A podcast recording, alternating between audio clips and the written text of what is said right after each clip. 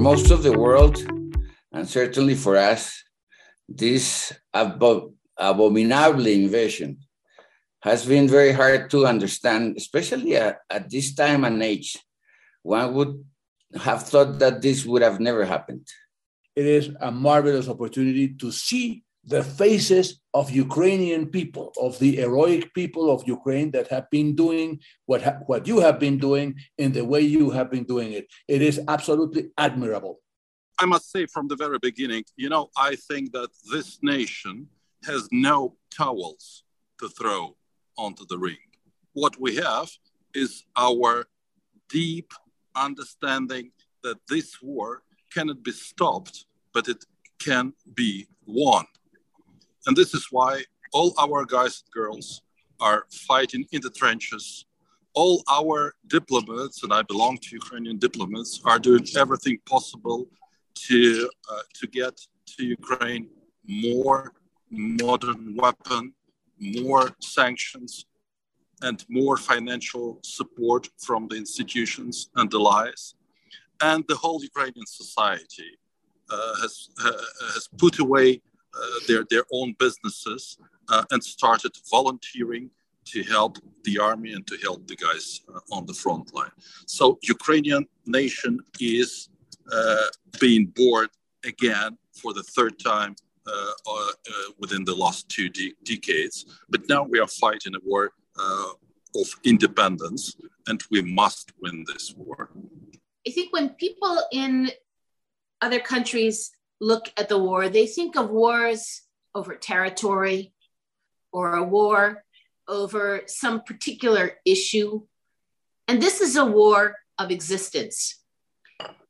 Russia and their leader, Putin, have announced that they don't believe Ukraine or Ukrainians as a culture, as a history, as a people, as a language exists.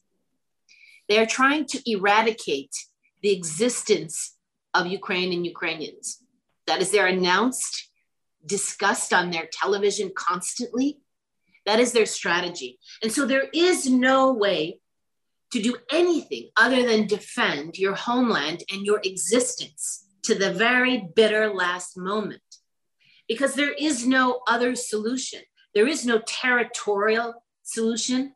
There is no se- separate law that allows for another language solution. All of those things have been ongoing for decades. And frankly speaking, and many in Latin America will understand this, this Russian imperialism, this colonialism is hundreds of years old. Peter the Great attempted to eliminate the existence of the Ukrainian language. Putin compares himself to Peter the Great.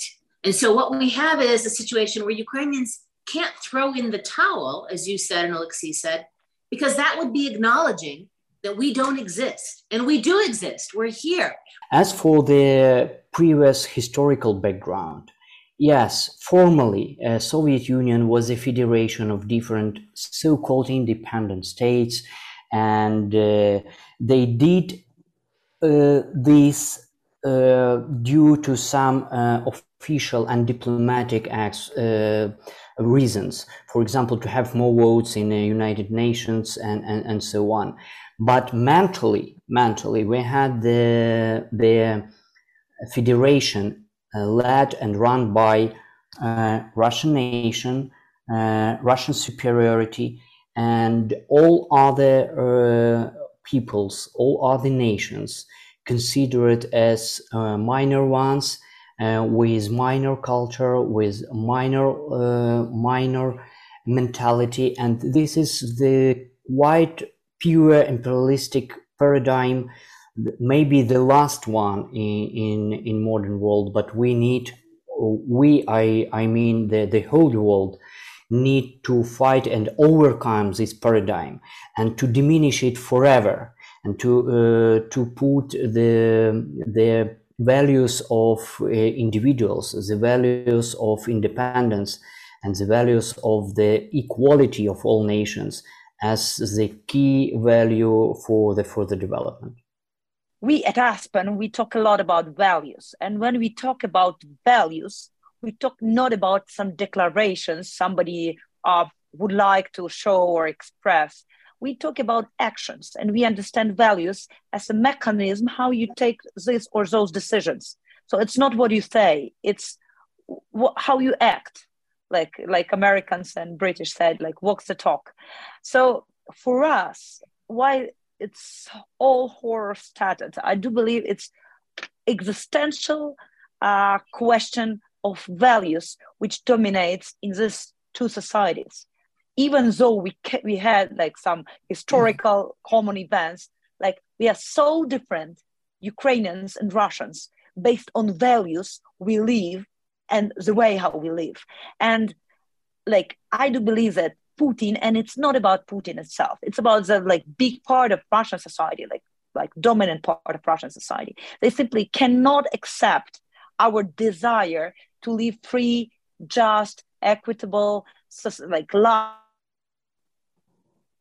uh, with dignity. They cannot accept that we don't want to be back to the Soviet communistic times, and we would like to live like European, like uh, we like it's it's close to us, like European, Western values oriented, like human values oriented life. So I think that's the existential problem and difference between two societies, and. Um, I'm here to talk about a bit of civil society's role in this war and as was mentioned before like i think the, the key the key factor of our resilience and our like resistance is mobilization of the whole society.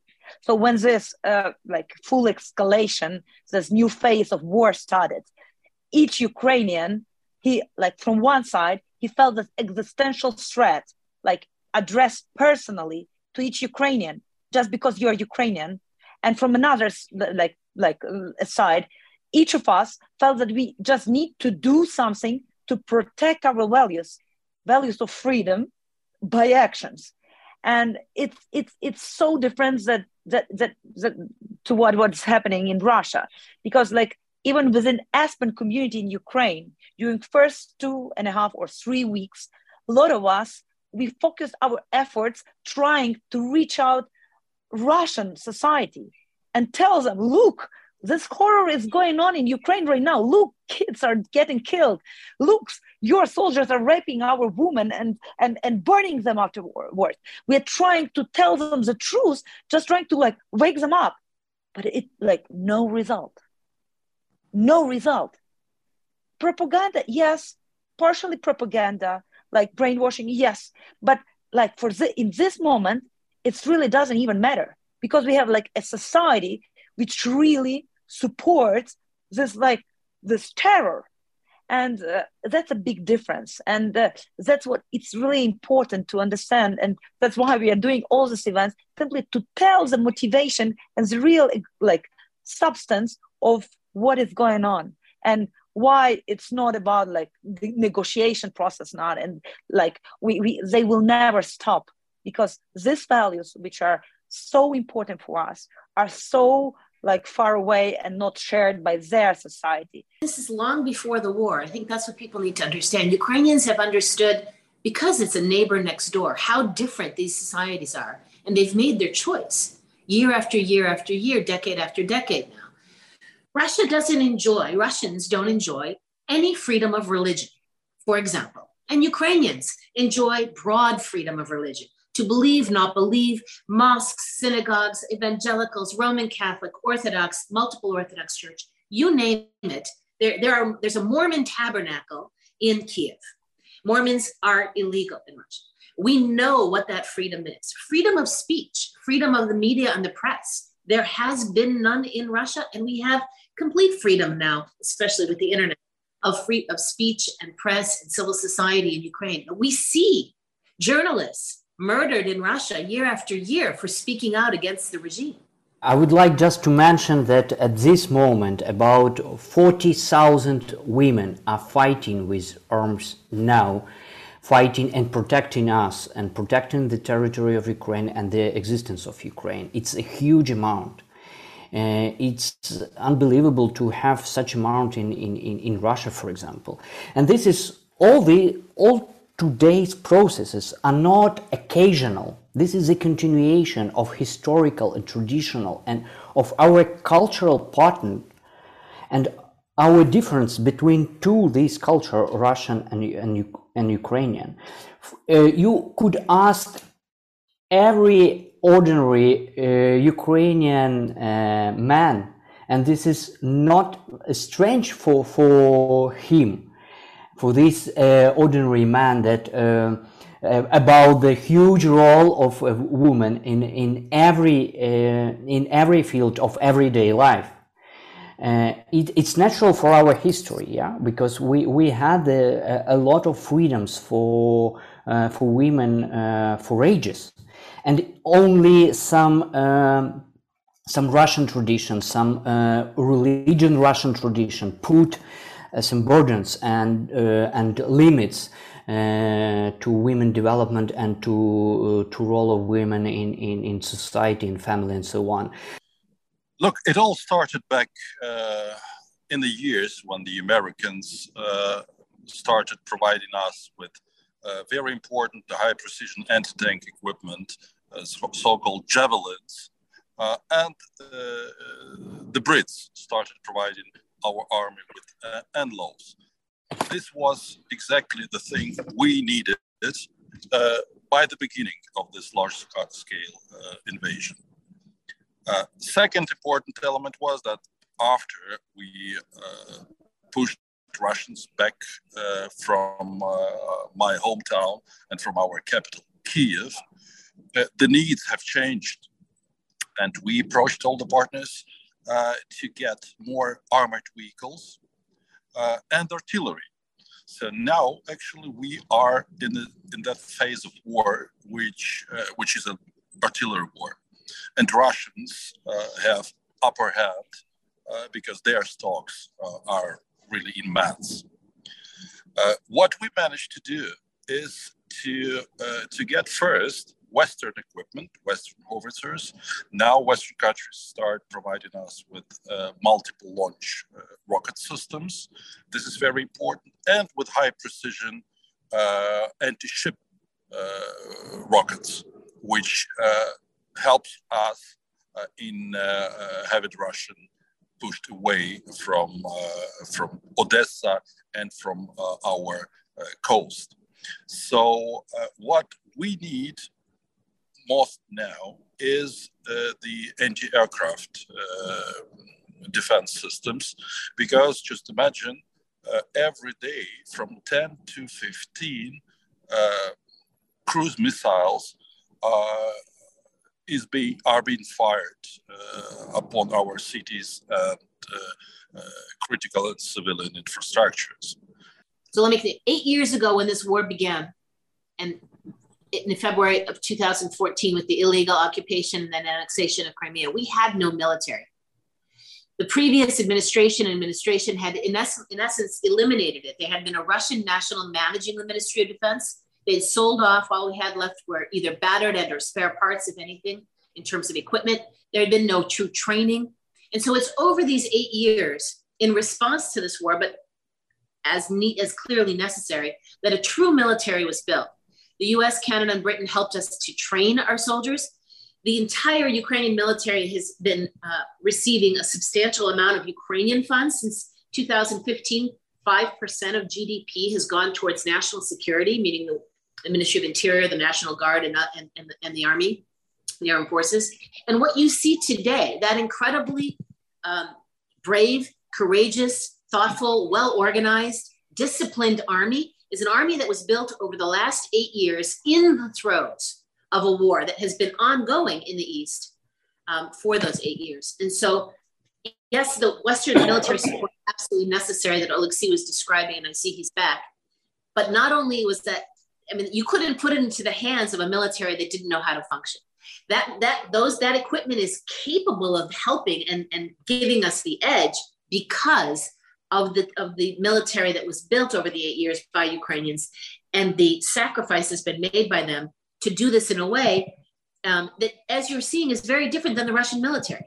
The second largest military in the world seems to have, you know, morale problems, seems to have management problems, seems to have uh, a, a, lack of, of training for many. The conscripts that they're using seem to be not trained properly. So it may be an overwhelming force physically in numbers, but you have an overwhelming sense of duty, patriotism, commitment, and professionalism in the Ukrainian army, which is balancing this out together with those Western armaments. You could just to compare two pictures of Donetsk that were was occupied by Russians since uh, 2014, and if they they said that we organized a terror in Donbass region, but please compare the picture of Donetsk. Um, more or less nice city now, and the picture of Mariupol after uh, being uh, liberated uh, by by Russians. So this is only the pretext and the inventions, the mythology, yes, the, the fair tale they are using to uh, to justify this so-called uh, special military operation. I just want to remind everyone that this war began eight years ago. I think I think what happened is it, it fell off the news radar screens of the world.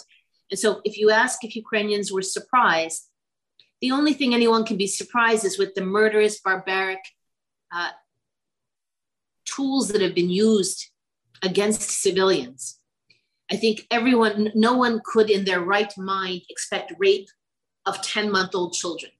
So that you could never expect, you could never conceive of the type of barbarism that, that is being delivered upon the Ukrainian people.